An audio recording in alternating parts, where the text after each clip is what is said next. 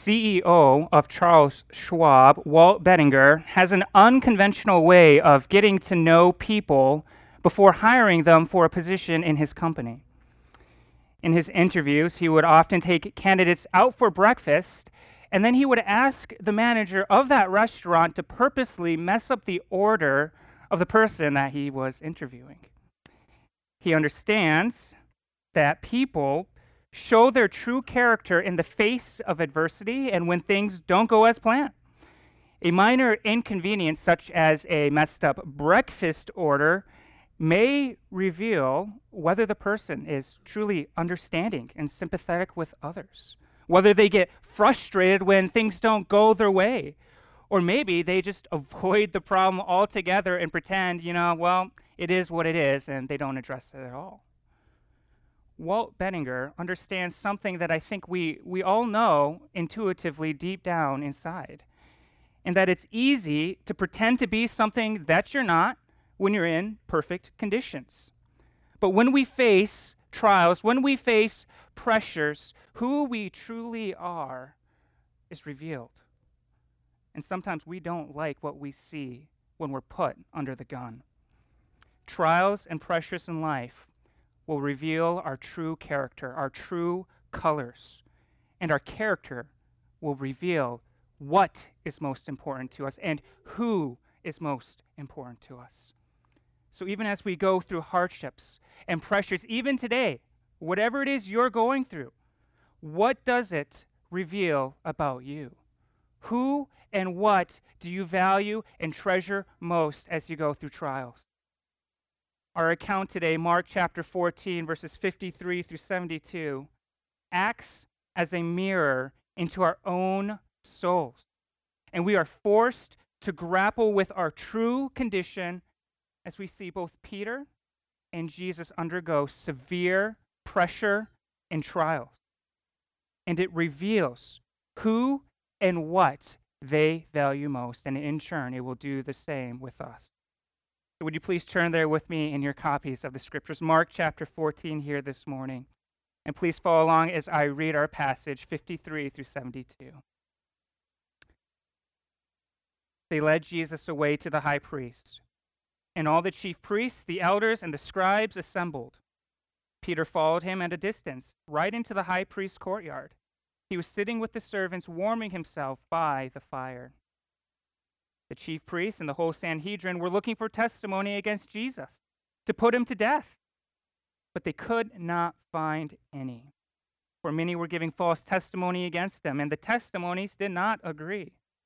Some stood up and gave false testimony against him, stating, We heard him say, I will destroy the temple made with human hands, and in three days I will build another not made by hands.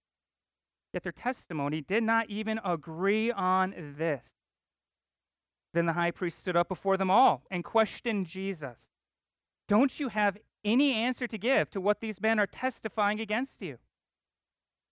But he kept silent and did not answer. Again, the high priest questioned him Are you the Messiah, the Son of the Blessed One? I am, said Jesus. And you will see the Son of Man seated at the right hand of power and coming with the clouds of heaven. Then the high priest tore his robes and said, Why do we still need witnesses? You have heard the blasphemy. What is your decision? They all condemned him as deserving death. Then some began to spit on him, to blindfold him, and to beat him, saying, Prophesy. The temple servants also took him and slapped him. While Peter was in the courtyard below, one of the high priest's maidservants came. And when she saw Peter warming himself, she looked at him and said, You also were with Jesus, the man from Nazareth. But he denied it. I don't know or understand what you're talking about. Then he went out to the entryway, and a rooster crowed. Then the maidservant saw him again. She began to tell those standing nearby, This man is one of them. But again he denied it. After a little while, those standing there said to Peter again, You are certainly one of them since you're also a Galilean. Then he started to curse and swear, I don't know this man you're talking about. Immediately a rooster crowed a second time, And Peter remembered when Jesus had spoken the word to him Before the rooster crows twice, you will deny me three times. And he broke down and wept. Come to this account this morning, we remember that Jesus has just been abandoned by everyone that claimed to love him in the garden. All his disciples have fled, and even a man with a linen garment flies away naked rather than be taken captive with Jesus. And here we find Jesus then being taken to the high priest's house in the middle of the night, a middle of the night for a trial that is rigged against him. And while Jesus is being led away towards this trial, we're told that Peter, while he initially scattered at the beginning with all the rest of the disciples, seems to have had a, a change of heart. He seems to have turned around and began following Jesus and these people who have taken him captive. And, it, and, and for a moment, it seems like, wow, there's, there's hope here. It's not everyone has abandoned Jesus. Maybe Peter will live up to the boast that he made earlier on. I'll even die with you, Jesus, before I deny you or cut and run. Maybe, G- maybe Peter's going to actually live up to his boast. So he follows at a distance to see where Jesus is taken. And it leads him right into the high priest's courtyard, right into the middle of the den of wolves. He tries to get as close as he possibly can to Jesus without being spotted by those who have arrested Jesus. And he begins warming himself by the fire. While Peter is outside in the courtyard warming himself by the fire, Mark turns us over to Jesus, who is now inside the high priest's house. Now, again, this is in the middle of the night. And this was pre planned, as it has the leading Jewish rulers all there in the middle of the night, the Sanhedrin. And so, this is their plan to do away with Jesus. Rig a trial against Jesus. And here they will act as both judge and jury as they seek to put Christ to death. Now all they need is the evidence. And so they look for evidence against Jesus in the form of witnesses. They're looking for those who will testify against Jesus so they can kill him. And perhaps we're wondering at this point, why, why don't they just kill Jesus on the spot, right? I mean, just save that step, just kill him. Why do you need these witnesses? And certainly they would if they had the authority to. But we remember that Israel is under Roman occupation. And so the right to kill people did not belong to them at all, it belonged to Rome. And so, in order for them to put Jesus to death legally without getting into trouble, they need a conviction on Jesus. They need testimony worthy of death so that they can turn him over to the Roman occupiers and have him killed. So they seek testimony, legitimate testimony, to try to get him killed. But as they look for this, we find that these testimonies aren't sticking at all. None of them. Jesus is not guilty. And so we find testimonies that are false, testimonies that are made up and not coherent when they are questioned. Again, it was important that these testimonies stuck once the Romans evaluated them. And when evaluated, none of them are sticking. There's too many conflictions at all. The closest thing they seem to have on Jesus here is that he threatened to destroy the temple built with hands. But even this is presented falsely. Now, if we know our, our Bibles at all, you might be thinking, well, didn't Jesus say that the temple would be destroyed in three days and three days later it would be raised? And, and if, if he did say that, then, then why is this false? Why does Mark say this is false? Now, Mark doesn't give record or context to Jesus saying these exact words earlier on, but John in his gospel does. John chapter 2, verse 19. And here we read that Jesus, in response to the Jews' demand for a sign, says to the people, This will be your sign. Destroy this temple, and I will raise it up in three days. He says these words to the Jews. And so this is no doubt what the Jews are referencing at the trial. He said he's going to destroy the temple and raise it up. And so while Jesus does say these words, their testimony is false in at least two different ways here. In one sense, Jesus never claimed that he himself would destroy this physical temple as they're claiming or proposing. He's just saying this is going to happen. So, this is the first sense in which it's false. But the second reason it's false is because they're twisting what Jesus intended with those words.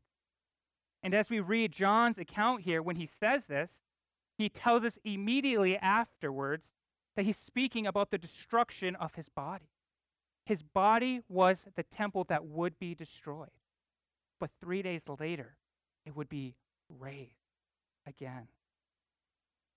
And in this way, a new way to access God would be formed.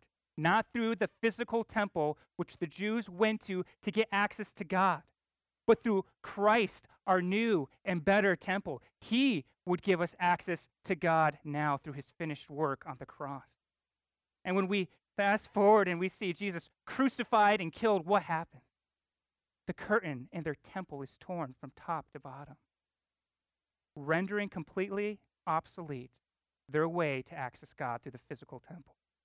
Jesus has made a way to go to God directly. He is the new temple, the new way that we can boldly come into Christ, God's presence.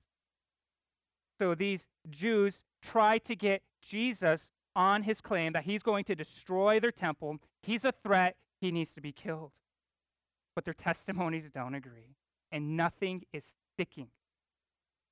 Now you can imagine the frustration that they must be experiencing right now, right? We've already read four to five different times in Mark. They're trying to kill Jesus over and over and over again. And here they have them. They finally have them within their grasp. And now these testimonies aren't sticking. They got nothing on Jesus up to this point. And so the high priest finally takes matters into his own hands. He's done with these false testimonies. He decides to question Jesus directly instead. So, not having said anything up to this point, he goes to Jesus and he says, Don't you have anything to say to these allegations, what these men are, are saying you did? But Jesus keeps silent. He doesn't say anything at all. In fact, up to this point, he hasn't responded to one accusation made against him. And in this, we see really Isaiah 53 like a sheep silent before his shearers, he did not open his mouth. The high priest, though, asks him one more question. One more question in a desperate attempt to somehow get him to incriminate himself. He asks, Are you the Messiah, the Son of the Blessed One. In other words, are you the Christ, the one promised from the beginning to save his people? Are you the Son of the Blessed One, a, a, euphemism for the divine name of God? Are you the Son of God? And if we pull back for a moment and we look at Mark as a whole, this is the question that we've been working towards the entire time. Who is Jesus? Who do you believe him to be? Is he truly the Christ, the Son of God? Who is he to you? We've gone through Mark. This is the perpetual question that's faced us over and over and over again. And as Jesus is revealed to us by Mark, he is revealed as the true Messiah and the beloved Son of God. And this reality of Jesus as Messiah is solidified as Peter calls Jesus the Christ in chapter 8. You are the Christ. And then Jesus tells them, Don't speak a word of this to anyone. In Christ's identity as the Son of God is made evident as we see demons proclaim that Jesus is the Son of God.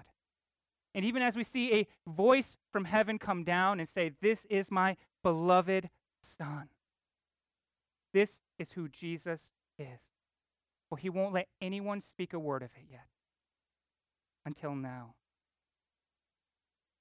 Here, when questioned about his identity, for the first time, we expect him to say nothing, just as he has been throughout the rest of the gospel. But here, he does what we don't expect. And he claims his identity. He says, Yes, yes, I am. I am the Christ. I am the Son of God. And you will see him seated at the right hand of power and coming with the clouds of heaven. This is who I am. Jesus is the Messiah and the true Son of God. And in doing this, he quotes two passages to his accusers. The first is Psalm 110, verse 1. And if you'll remember from just a couple chapters back already, he's referenced this passage, which says, The Lord said to my Lord, Sit at my right hand until I make your enemies a footstool. He's already used this to stump his accusers and his enemies. And he's saying, I am that one who will be seated at the right hand of God. I am the Messiah. I am the Son of God. He's given me all power and authority over my enemies.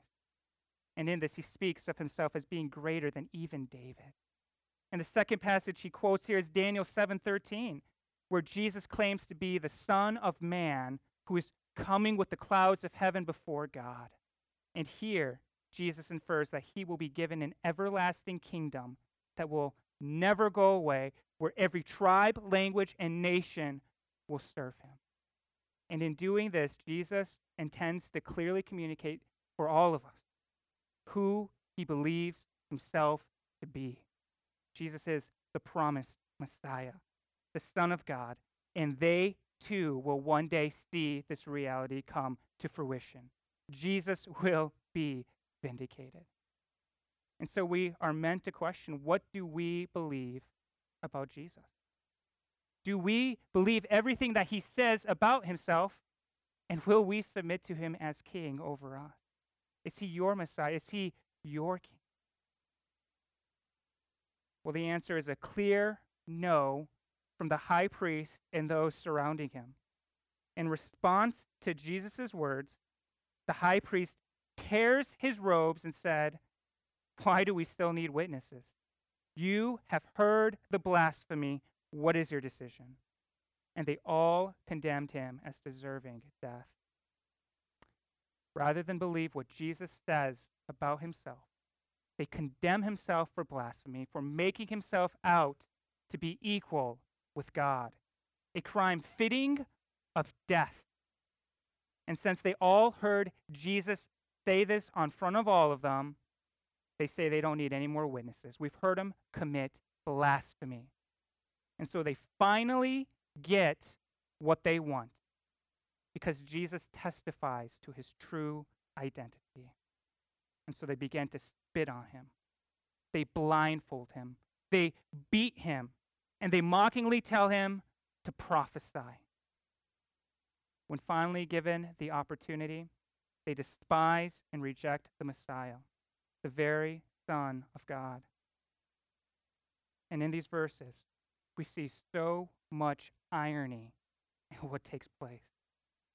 As they tell Jesus to prophesy, what has he already been prophesying in this gospel?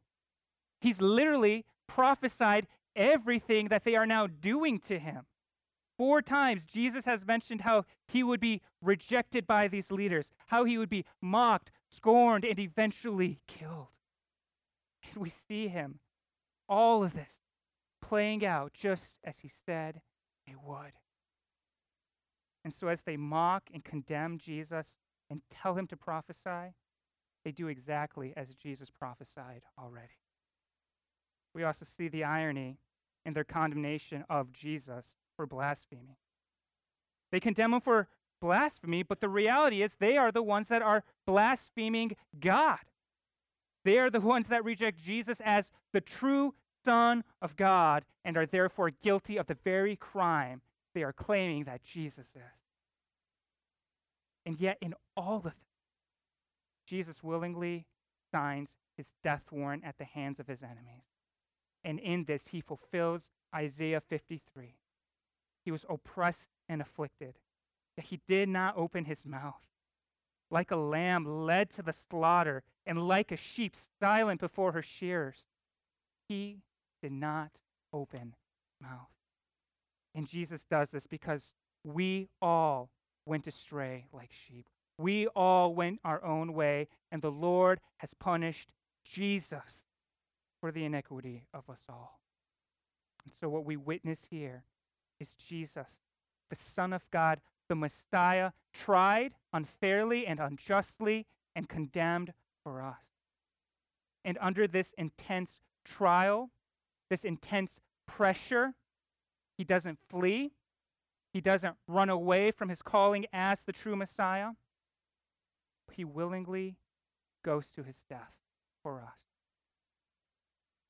While Jesus is being tried, condemned, mistreated, we then switch back over to Peter in the courtyard, where we left him warming himself by the fire. And we're told that one of the maidservants of the high priest enters the courtyard suddenly. And then she sees Peter warming himself by the fire, the light of the fire, and looking at him, she recognizes him to be one of Jesus' disciples. So she approaches Peter, saying, You were also with him. You were with Jesus, the man from Nazareth, weren't you? But Peter denies it immediately.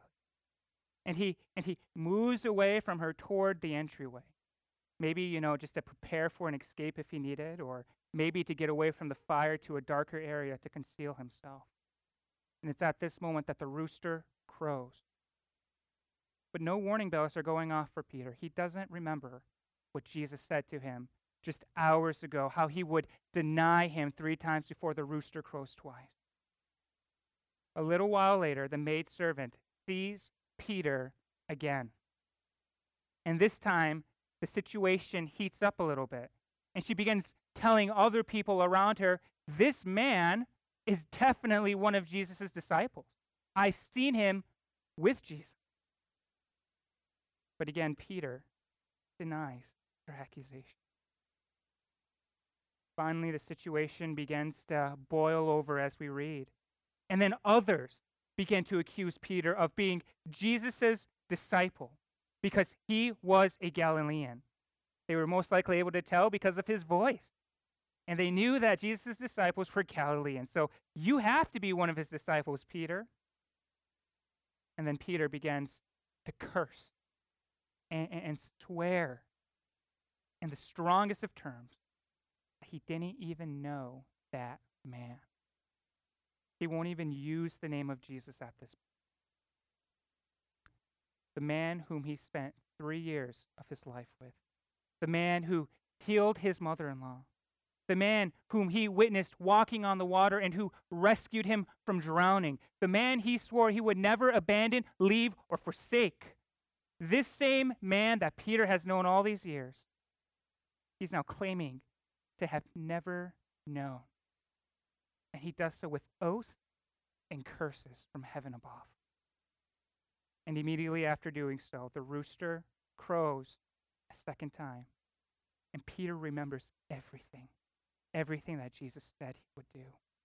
How he would deny him three times before the rooster crowed twice. And he breaks down and he weeps bitterly.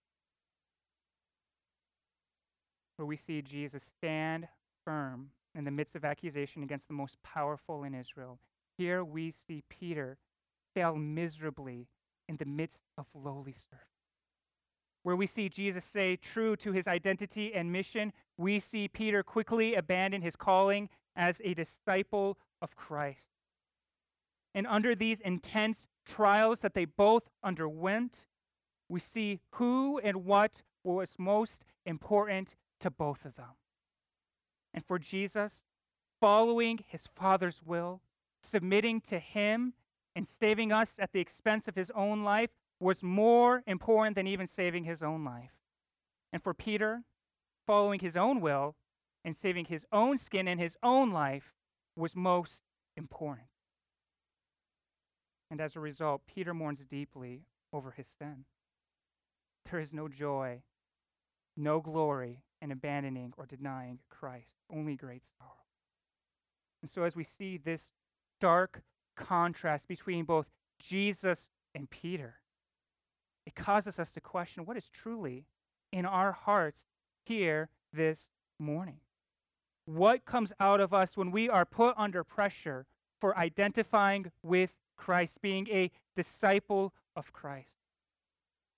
And more often than we care to admit, we are more like Peter than not.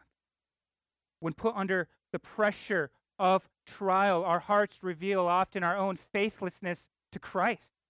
And while we may not say explicitly, I don't know Jesus and I don't know that man, so often our actions speak louder than our own words do. It costs us our comfort to be identified with Jesus or to follow Jesus. We will often avoid Jesus for that moment and perhaps pretend it doesn't even exist. If identifying as a follower of Christ might cause my coworkers to look at me negatively, then I will never bring him up in my conversation for as long as I possibly can.